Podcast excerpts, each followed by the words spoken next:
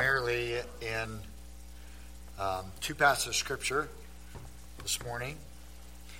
So we'll be looking at um, Acts chapter 6, verses 1 through 6, and then we'll also be looking at 1 Timothy chapter 3 this morning as we continue this series on what is a healthy church. What is a healthy church? And um, so this morning we're going to look at um, deacons. We'll look at deacons this morning and see, you know, what it, what what role do deacons play in a healthy church? It just so happens to coincide with our deacon ordination. The Lord seems to work things out like that for us, and so um, later this evening we will have our, our deacon ordination as well. Several years ago, a a group of evangelical pastors was given uh, this question: What are the greatest errors? In the 20th century. And the famous Christian statistician uh, George Barna had posed his question and said that after I have spent the last two decades researching all facets of American life using nationwide surveys, I've studied people's values, their beliefs, their lifestyles, their attitudes, their opinions, their relationships, their aspirations, and demographics. I have examined the expectations, the goals, the strategies, the strengths, the weaknesses of businesses ranging from Fortune 500 corporations to one man consulting enterprises. I've devoted thousands of hours to get inside the world of Christian churches and parachurch ministries, exploring the belief systems, training practices, educational procedures, worship experiences, fundraising adventures, community building endeavors, organizational structures, and staff procedures of those entities. And now, after 20 years of diligent digging into the world around me, I have reached a conclusion regarding the future of the Christian church in America. Nothing is more important than qualified leadership.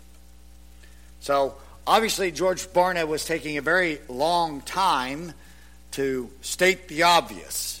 And probably the second greatest error in the church over the last 100 years is the failure to recognize and apply biblical qualities for church leadership. Godly leadership makes the difference in a local church. Now, for whatever reason, there is an attitude of suspicion when it comes to any kind of authority in our society, and perhaps it has to do with the fact that our national government was established in revolt against the claims and demands of Parliament in London. Perhaps it has to do with the fact that for many Americans, the government that now works to ensure their equal opportunity was the same government that in the past worked to make sure they had no opportunity. Perhaps it has to do with a vision of human nobility in America and American optimism that, that believes that people are so good that if we're left to ourselves, we, the people, will be the best that we can be. Or perhaps the real reason for our bent against authority is actually a simple one, and that's just that we are selfish. Christianity has always recognized the need for authority in society, in the home, and also in the church. We're going to talk about that a little bit today. And so, what are we going to look at is a congregational context of deacons, and then we'll look at the qualifications of a deacon to help us to be able to identify what a deacon is, and finally, we will see the responsibilities of a deacon. That's what we're going to look at this morning. And before we go any farther, and before we look at the scripture, I believe it's essential that we understand that scripture seems to make it very clear that there are two offices within a church, and they are deacons and elders. In both of those offices, both deacons and elders are plural offices, meaning that there should be more than one deacon and more than one elder. We'll look at that this morning, specifically in the role of deacons. And then next week, we will specifically look at the role of elders and what does that mean in an effort for us as a church to be not only a healthy church, but a church that stands on the Word of God, which is vital. As you may recall, we are using a book by Mark Dever called The Nine Marks of a Healthy Church, and that's what we've been using to walk through this. Let's look this morning at Acts, the book of Acts, chapter 6, verses 1 through 7. Acts chapter 6, verses 1 through 7. I'll be reading from the English Standard Version this morning, Acts 6, 1 through 7. Now, in these days, when the disciples were increasing in number, a complaint by the Hellenists arose against the Hebrews because their widows were being neglected in the daily distributions. The twelve summoned the full number of the disciples and said, It is not right that we should give up preaching the word of God to serve tables. Therefore, brothers, pick out from among you seven men of good repute, full of the Spirit and of wisdom, who we will appoint to this duty. But we will devote ourselves to prayer and to the ministry of the word.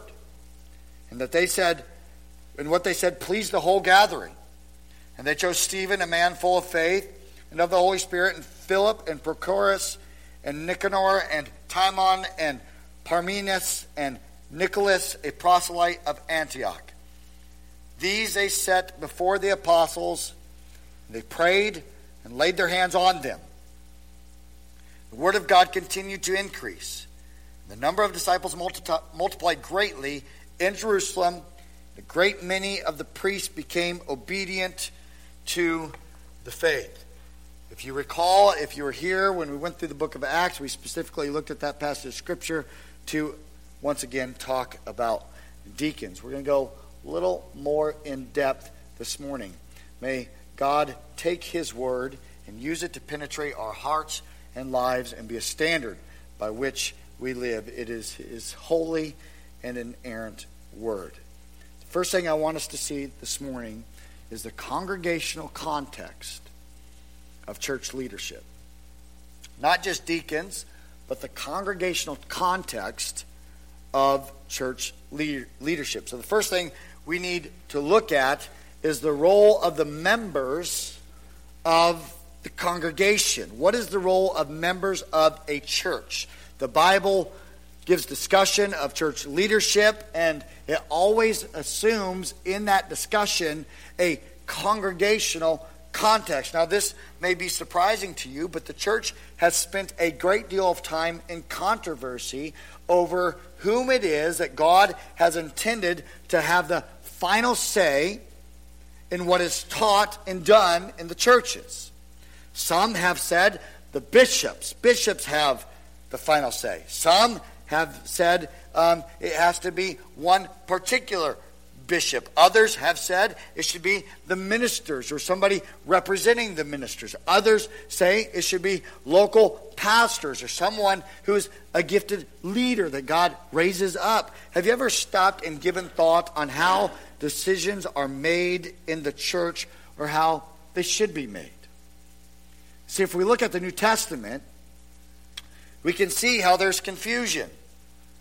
In fact, we don't really find a straightforward manual for church government. It's not in there. It's not like this is exactly what you have to do. There's some things that are pretty clear, but it's not there's not a straightforward manual. There's no ideal church constitution in the Bible.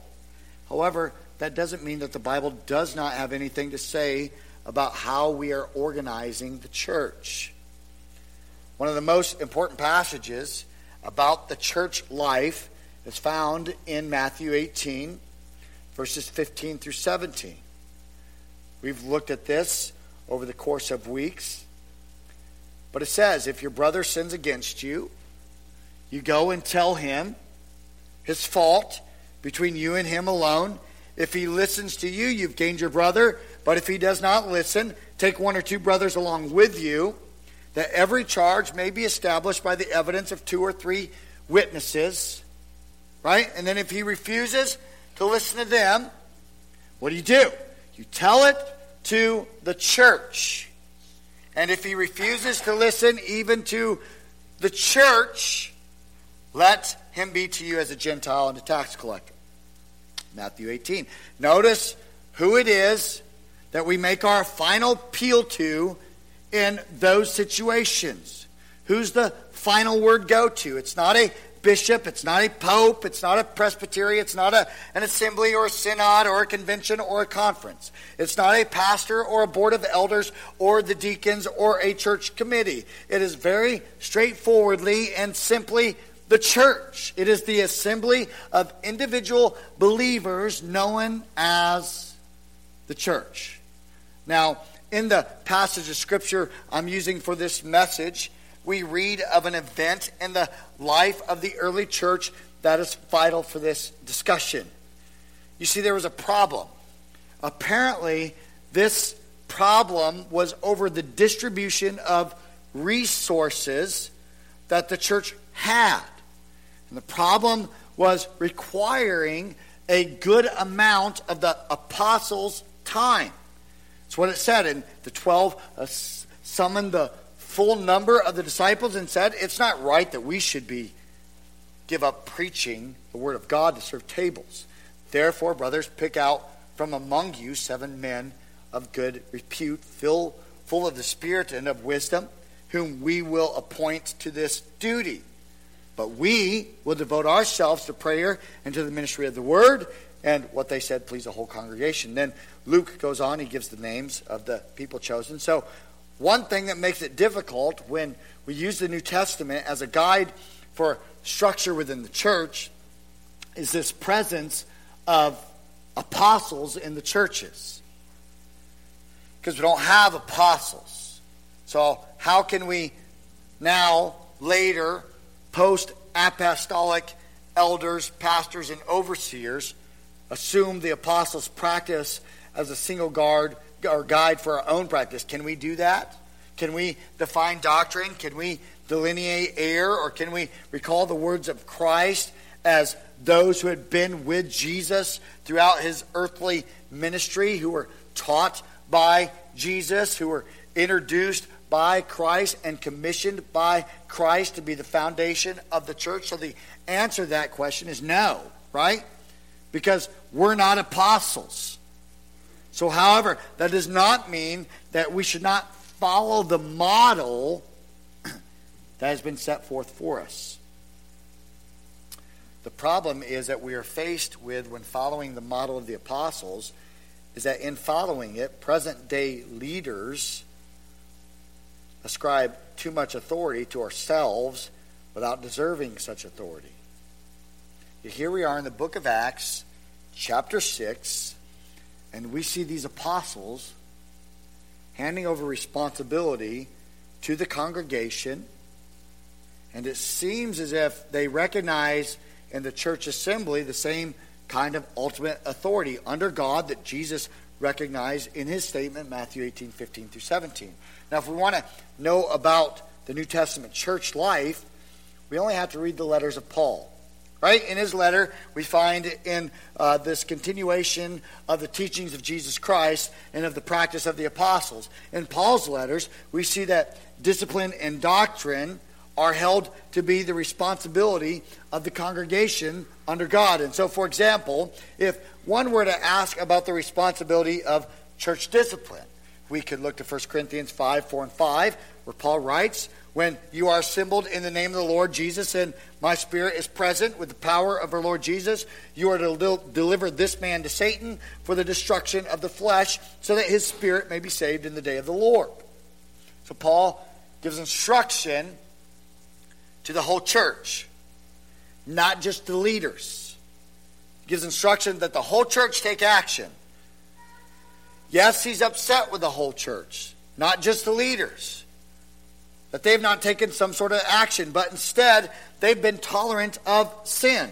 In 2 Corinthians chapter 2, verse 6, we see a glimpse of how this church responded to Paul's directive. Apparently, the man who was in this heinous sin, which is presumably the same one that's referred to in 1 Corinthians, had repented.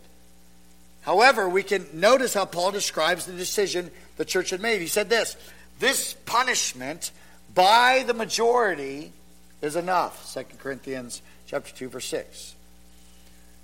The word in the Greek for majority presumes that would be a definite number of people, and that the greater part of that set number of people would have made the decision. I've heard some people say that they are that there are no church votes in the New Testament. And yet in this passage, there seems to be some sort of vote because it talks about the majority.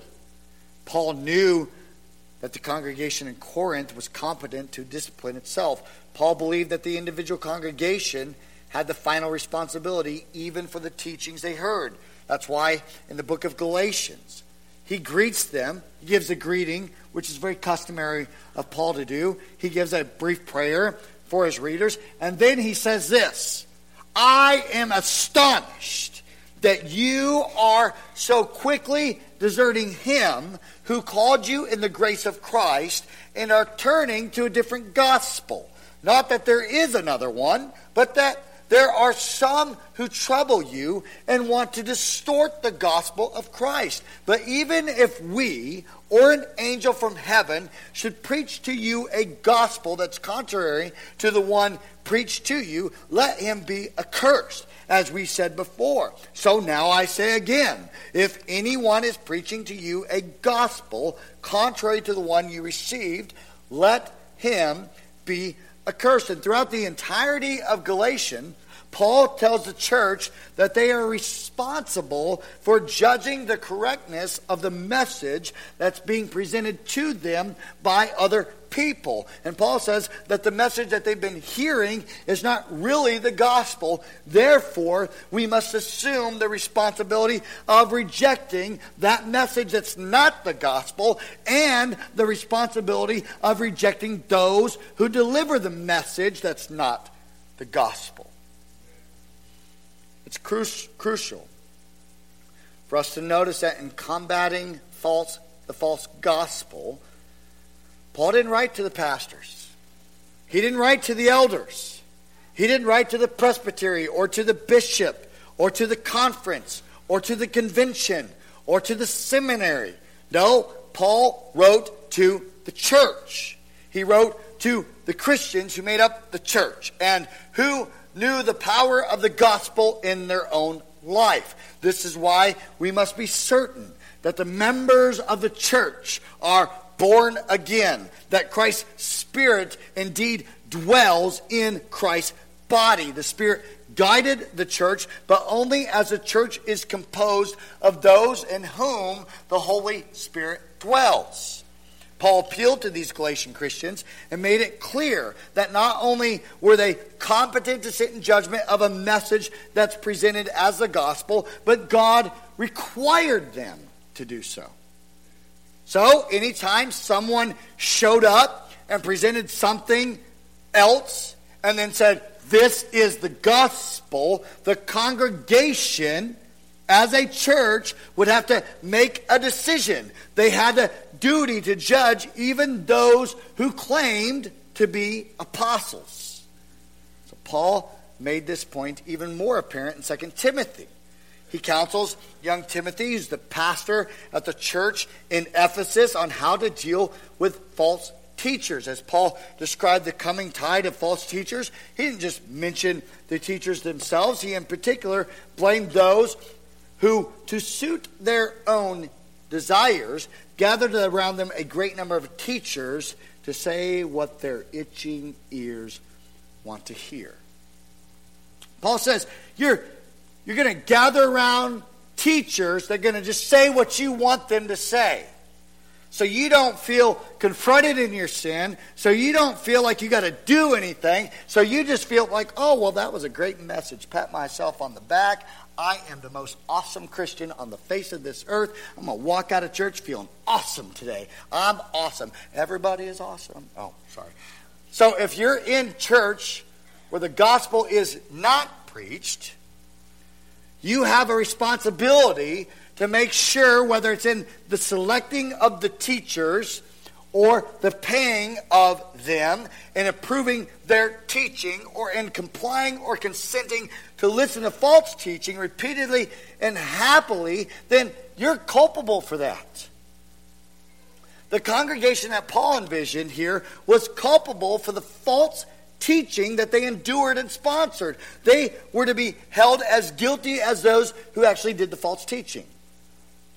Once again, we see that their final responsibility rests in the congregation. Let me ask you this: Have you ever have you ever sat through a sermon or listened to a sermon that was so bad, that was so not biblical that you wanted to walk out of the message?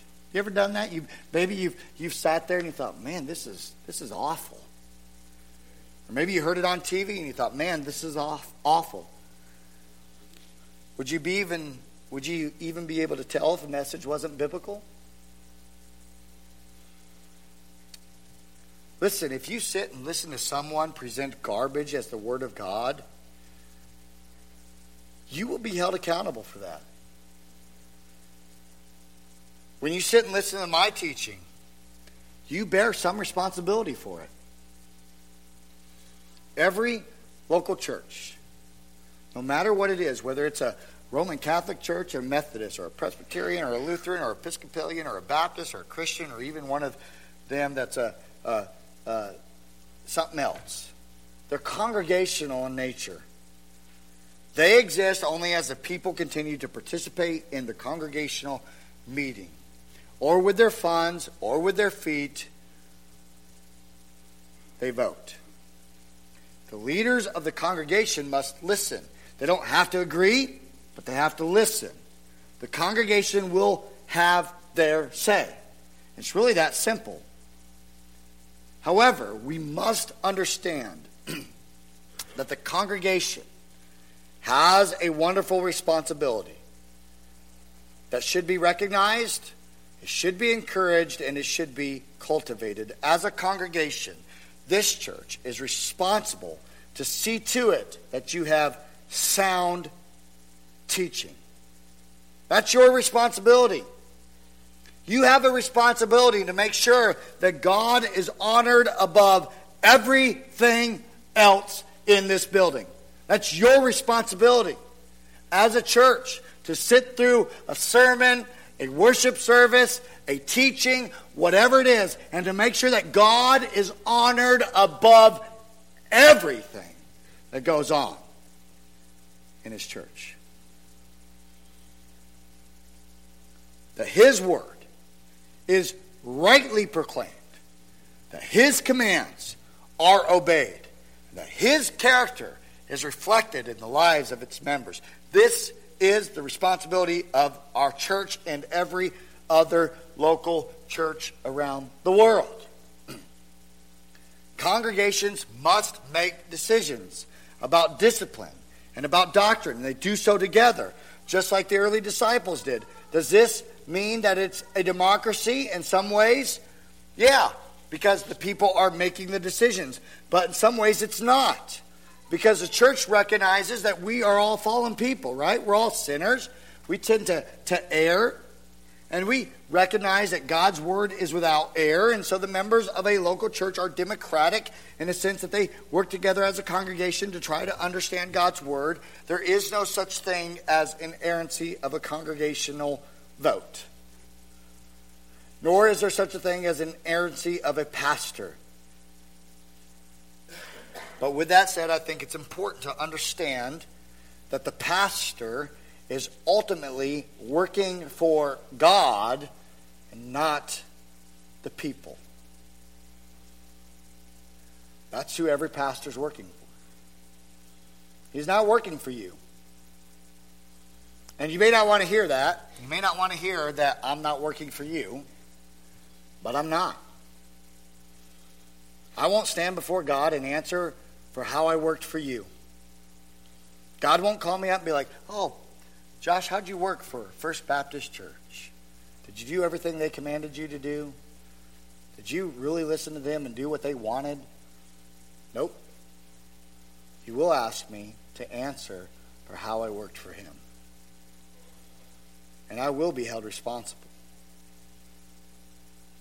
So, what I mean is that the congregation can certainly give insight and even instruction to the pastor about certain things, but the pastor must never confuse congregational input as divine guidance because they're not the same. As a pastor in a congregation, we should strive for unity and the bond of peace We should work together for what we believe is best for the church. We work together so long as our understanding of God's word and, uh, are in sync with each other. For us to do so, here's what I would say individuals should take an active part in the life of the church. This is not merely done by you attending, praying, and giving. Those, those, those things should be done. But we need to actively, actively get to know one another. You should be praying for one another. How can you pray for one another if you don't know one another? You should be sharing with one another about what God is doing in your life. We should be sharing about our concerns and our issues and our problems and our desires and our wants and our struggles. We must realize that part of our obligation and privileges as a member of a church is getting to know other believers. That's your job in making, not only getting to know others, but then making yourself known to them. That means it requires some sort of vulnerability on your part. That means you got to share things that maybe you don't necessarily want to share. We are to study God's Word together. We need to learn to think as a church about God's Word. We should be growing in grace and in the knowledge of God's Word and in the knowledge of our own heart and the heart of our brothers and sisters in Christ. And we must be aware that we become more aware of the opportunities that God is putting in front of our church. With that said, God does not want us to function as a committee of the whole. We need to trust that God indeed does give people gifts to serve as church leaders. This means that we should desire to see the right balance of authority and trust. So, many churches are faced with a serious spiritual deficiency because they either have untrustworthy leaders or members who are incapable of trusting. And as individual members in a congregation, we must be able to thank God for the leaders that He puts among us, to recognize those that are gifted that way, and to trust them. In Ephesians chapter 4, Paul speaks of such leaders as God's gift to the church. We should cultivate a church culture where the leaders that God gives us are esteemed and honored, not untrusted and torn down. Listen, I chose to preach through Hebrews a while back for a reason. And the, at the end of Hebrews chapter 13, it sounds kind of strange to many people. I prayed then, and I pray now that God will help us understand Hebrews chapter 13, verse 17, and apply it to our hearts when it says, Obey your leaders and submit to them for they are keeping watch over your soul. As those who have to give an account, let them do this with joy and not with groaning, for that would be of no advantage to you. Think of all the pastors you've sat under, whether in this church or another church. In about a month and a half, something like that, I'll be the second longest tenured pastor in the history of this church. At just over six years. Think of all the pastors. Have you honestly worked in such a way that you made their leadership of you and their charge of your soul a joy? Have you acted in such a way that they couldn't wait to show up on Sunday morning and preach God's word because it was such a joy to care for your soul? Or have you made it a burden? Because listen, folks, Hebrews 13, 17 is abundantly clear. It's not your job to make it a burden. They should serve you with joy.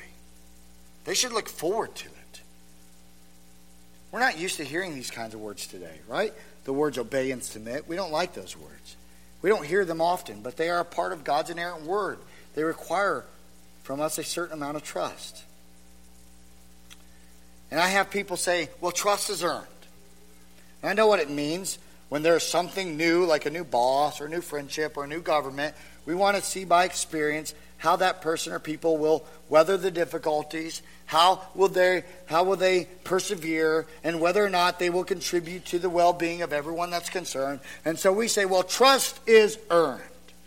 Show me that you can do something, and then I will give you my trust by following you because trust is earned. And it sounds great, right?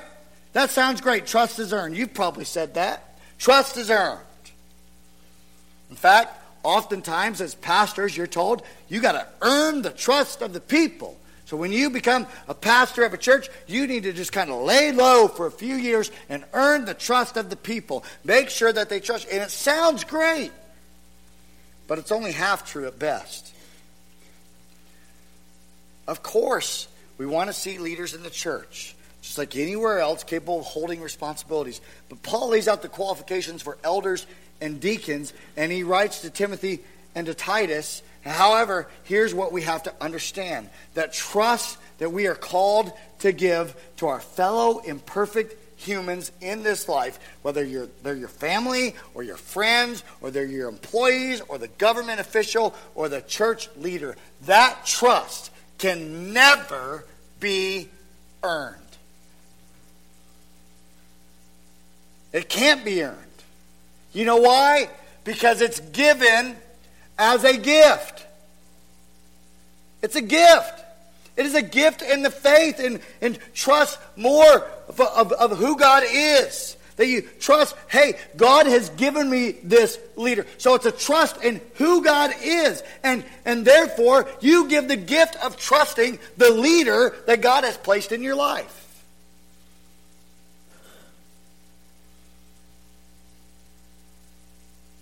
It's not about the leader. It's about trusting God for the leader He has given you. And He gave the apostles, the prophets, the evangelists, the shepherds, and the teachers to equip the saints for the work of the ministry, for the building up of the body of Christ, until we all attain the unity of faith and of the knowledge of the Son of God to mature manhood to the measure of the stature of the fullness of Christ. Ephesians 4 11 through 13. So, the congregational context of church leadership is to be a congregation that trusts God, that He's given you a gift of leaders. Now, let's see the biblical qualification of a deacon. See, I did I did that first point, so I don't have to do that again next week. So I'm expecting you to remember that next week. Now let's see the biblical qualification of a deacon. What is a deacon? The word deacon, translated, literally means servant or table waiter, which is exactly what deacons do. They are to serve the elders and the congregation by tending to the practical and logistical needs of the church. Put simply, a deacon is an individual who meets certain character requirements and is set apart by the church to handle specific physical needs or ministerial endeavors. Nowhere in Scripture do we see deacons as leaders or overseers of the church. Nowhere. This is the role that God has given to elders, very specifically. Instead, Deacons humbly serve the congregation by ensuring that practical matters within the congregation are met. In so doing, they free the pastor and the elders from doing these tasks so that they can devote themselves to teaching, to praying, and to leading the church. Now, as we look at the qualifications for a deacon, we go to the only passage where those qualifications are mentioned 1 Timothy chapter 3, verses 8 through 13. Paul gives an official but not exhaustive list of qualifications. Now, interestingly enough, the focus of these qualifications is the moral character of the person who is to fill the office of deacon. A deacon must be mature and above reproach. It's also interesting that Paul says, likewise, which links it to the previous seven verses. Meaning that deacons should have the same standards in their spiritual life that the first seven verses lay out in 1 Timothy chapter 3. The main difference between an elder and a deacon is a difference of gifts and calling, not a difference of character. So, let's look at these qualifications of a deacon. One, it says that he must be dignified. 1 Timothy chapter 3. Deacons likewise must be dignified. So to be a person, I don't know what you picture when you picture dignified. Maybe somebody likes in a suit and they're all like rigid, like a robot. I don't know. That's what some people might picture. It's to be someone worthy of esteem or respect, especially on account of their behavior. Deacon must carry themselves with dignity and be respected both inside and outside the church. In other words, no one should be surprised to find out that this person is a deacon. If they say, I'm a deacon, no one should be, oh, wow, really?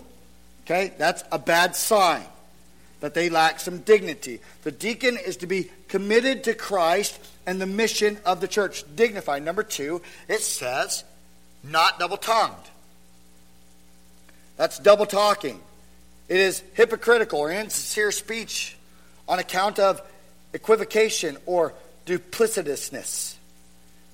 That's a big one. Duplicitousness. The deacon should not be saying one thing to a person's face and something else behind their back. In other words, the word of a deacon should be their bond. Deacons also must be careful about saying one thing but meaning something else. In John Bunyan's Pilgrim's Progress, there's a town of fair speech where there's a character named Mr. Two Tongues. There's also Mr. Smooth Man, Mr. Facing Both Ways, and Mr. Anything. Deacons should not be like that. They should be people who are open and honest and sincere in all they do, say, and think. Many churches have been harmed by two tongued deacons instead of true to Christ deacons.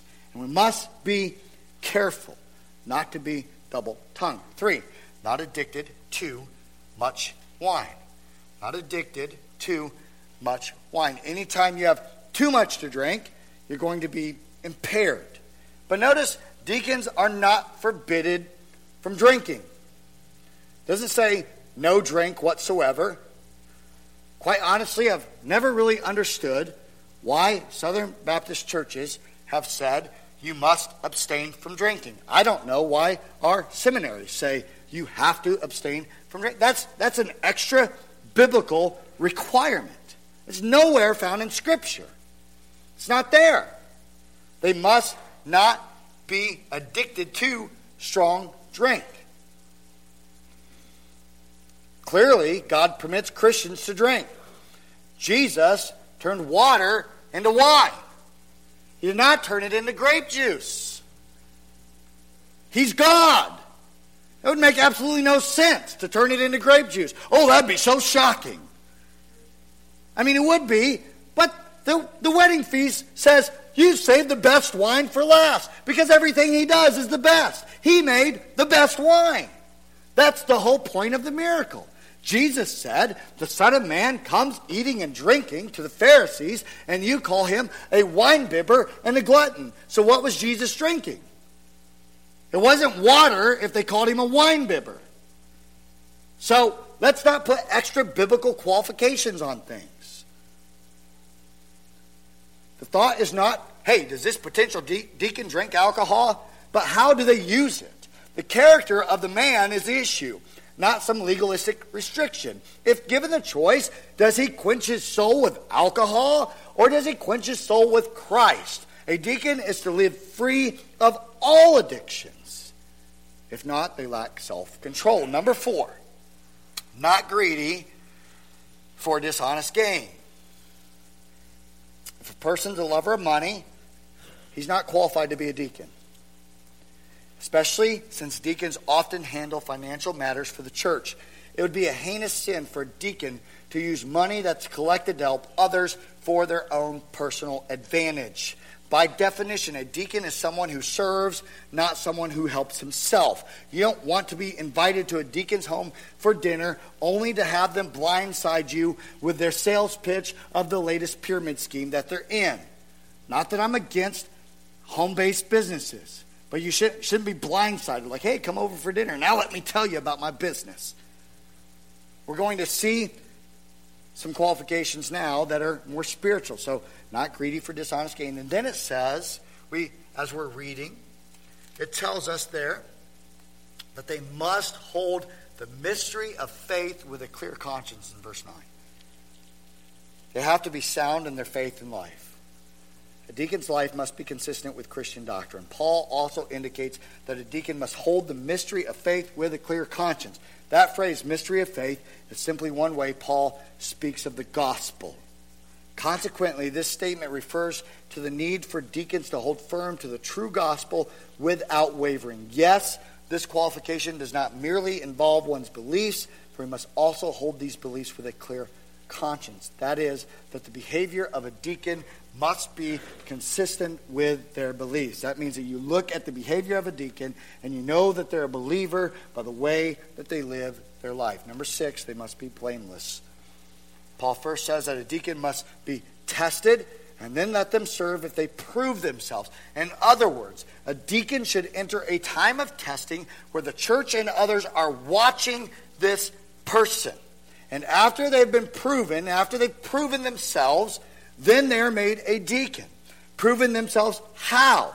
Proven themselves by being blameless. Blameless is a general term referring to a person's overall character. And although Paul does not specify what type of testing is to take place, at a minimum, the candidate's personal background, the reputation, and theological position should at least be examined. When is it examined? During their time of testing. That's the whole point. Moreover, the congregation should not only examine their potential deacon's moral, spiritual, and doctrinal maturity, but should also consider the person's track record of service in the church. And so uh, our church puts a deacon in deacon training. During this time, a deacon should be tested. What do you mean they should be tested? In other words, they should be, we, you, should be free to ask questions. That's why we announce in a business meeting this deacon is a deacon in training. At that point, you should be free to ask that deacon any questions that you want to ask them pertaining the ministry of being a deacon. That's your job. And they are in training. This is what Scripture clearly teaches us. And then at the end of that training time, a decision is made of, yes, this deacon is blameless, therefore we are going to make them an official deacon, which is what we are doing tonight. Now, you might say, well, I didn't ever talk to Will.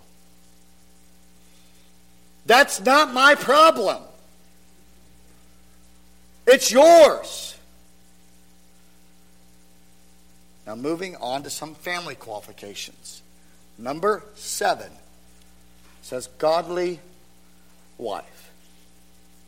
Now, I have to admit, when I first made this outline, I had to say godly wife for a reason.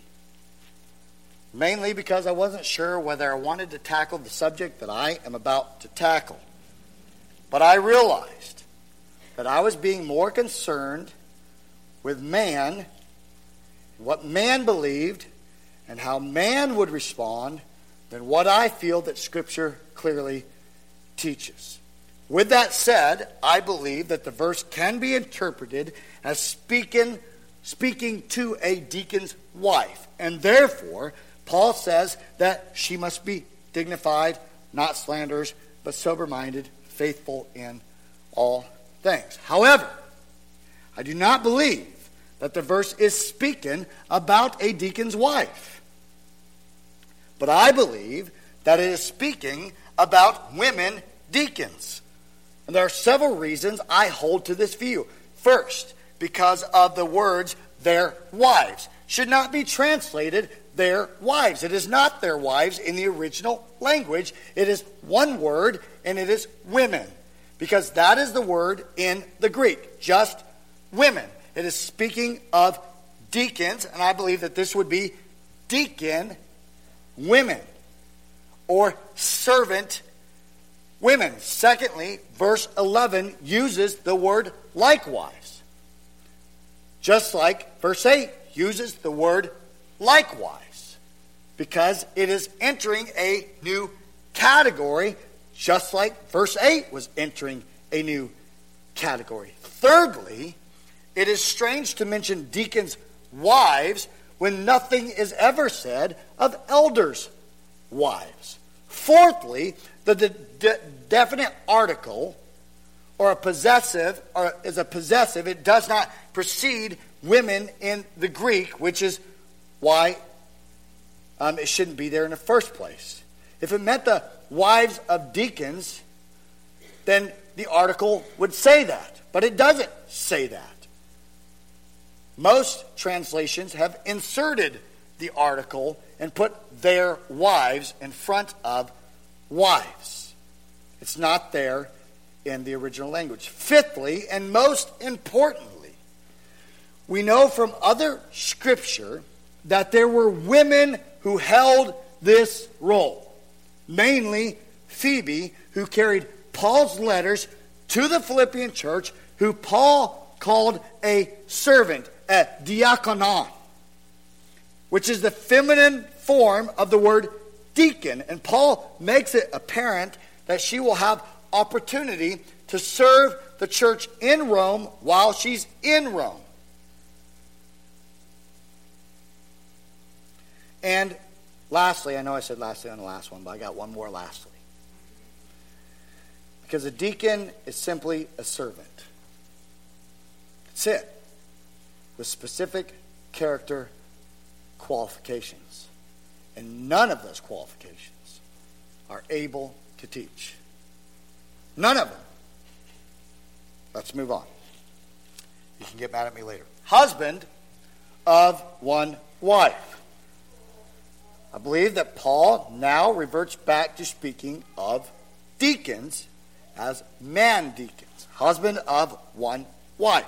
This may be interpreted over the years in many different ways. The standard has to do with marital fidelity. It does not mean that a bachelor is ineligible for the office of a deacon, but it does mean that a deacon is a one woman man. That is the best interpretation of the phrase. It is referring to the faithfulness of a husband towards his wife. He must be a one woman man, meaning there must be no other women in his life to whom he relates to in an intimate way, either emotionally or physically. If he is married, he must be monogamous in his marriage. I personally do not hold to the view that this verse is forbidding someone that is divorced from being a deacon, as long as their divorce was on biblical grounds. The point being made is how can a deacon serve the people if he will not even serve his wife? Lastly, I know I just threw a monkey wrench into all your all's theology and doctrine, but that's okay. Lastly, manage children and household well. This means that a deacon must be a good father as well as a husband. This means a deacon should discipline his children with love. It does not mean that a deacon is required to parent like you think they should parent. He must be the spiritual leader of his wife and his children. It doesn't mean that you get to sit back and go, well, if I was his parent, I would spank that child. Oh boy, I'd light him up. That's not your job. It's whether he's a godly parent or not. The reason for these high standards is that the church is the household of God. Therefore, one of the best ways to tell if a man is ready to be a deacon is to see how he conducts his own household. Is he devoted to his wife? Does he nurture his children? Does he care for his colleagues? Is the name of Jesus Christ exalted in his home and in the workplace? A man who cannot manage his own household well will bring disorder to the household of God. I'm going to close with one final point. It's more than just like just saying a sentence, though. So it's going to be repeated tonight if you come back so you get a double dose. The responsibilities of a deacon. What I found much in modern churches is the office of elder is ignored and the office of deacon is misunderstood. Based on the New Testament, the role of a deacon is mainly to be a servant. The church needs deacons to provide logistical, material support so the leaders can focus on the Word of God and on prayer. The New Testament does not give a lot of information concerning their responsibility. The requirements we just looked at were character and family requirements. However, if we compare the requirements of deacons to that of elders, we get a clue of their function. Many of the qualifications are the same and similar, but there are noticeable differences. The most is that a deacon does not have to be able to teach. 1 Timothy 3 2. They must hold to the faith, but nowhere are they ever instructed to teach it. This suggests that deacons don't have an official teaching role in the church. It does not mean that they can't teach, it just means that they don't have to teach. Also, when speaking of deacons, Paul omits a section where he compares the managing of one's household to taking care of God's church in 1 Timothy 3 5. The reason for this omission is most likely due to the fact that deacons are not given a ruling or leading position in the church because that function belongs to elders. And although Paul indicates that a person must be tested before he can hold the office of deacon, the requirement that he cannot be a new convert is not included. Paul notes that if an elder is a recent convert, he may become puffed up with conceit. One implication concerning this could be that those who hold the office of elder are more susceptible to pride because they possess leadership over the church. On the contrary, it's not as likely for a deacon who is a servant to fall into the same sin. Finally, the title overseer in 1 Timothy chapter 3 verse 2 implies oversight over the spiritual well-being of the congregation, whereas the title deacon implies one who has a service oriented ministry. Based on all this and the pattern established in Acts 6 with the apostles and the seven, it seems best to view deacons as servants who do whatever is necessary. Whatever is necessary to allow the elders to accomplish their God given calling of shepherding and teaching the church. Just as the apostles delegated administrative responsibilities to the seven, so the elders delegate, delegate certain responsibilities to the deacons. Elders can focus their efforts elsewhere. As a result, each local church is free to define the tasks of deacons however they see fit. I'm going to give you 10 statements in closing, and we will be done. What is a deacon? Statement one a deacon is a believer in the gospel of Jesus Christ. A deacon is a believer in the gospel of Jesus Christ. Statement two a deacon is a qualified servant to the church of Jesus Christ. A believer and a qualified servant. What a deacon is not. I will use these exact statements tonight. What a deacon is not. Statement number three a deacon is not a pastor or an elder. A deacon is not, statement number four, a deacon is not a deliberating body of men. It's nowhere in Scripture. Statement five, a deacon is not an honorary position that's bestowed upon someone simply because we like them and they are friendly. That's not a deacon. Statement number six, a deacon is not a perpetual office in the church for unfaithful men. In other words, if somebody proves to be unfaithful, they should be removed. Deacons are called to serve the church. Statement number seven. Deacons serve the church by protecting the pastor's biblical priorities. Statement eight. Deacons serve the church by pursuing ministries in the church. Statement 9, deacons serve the church by promoting unity in the church. Statement 10, deacons serve the church by personalizing the gospel for the church of Jesus Christ. I close with one simple question. A question that many are too afraid to ask.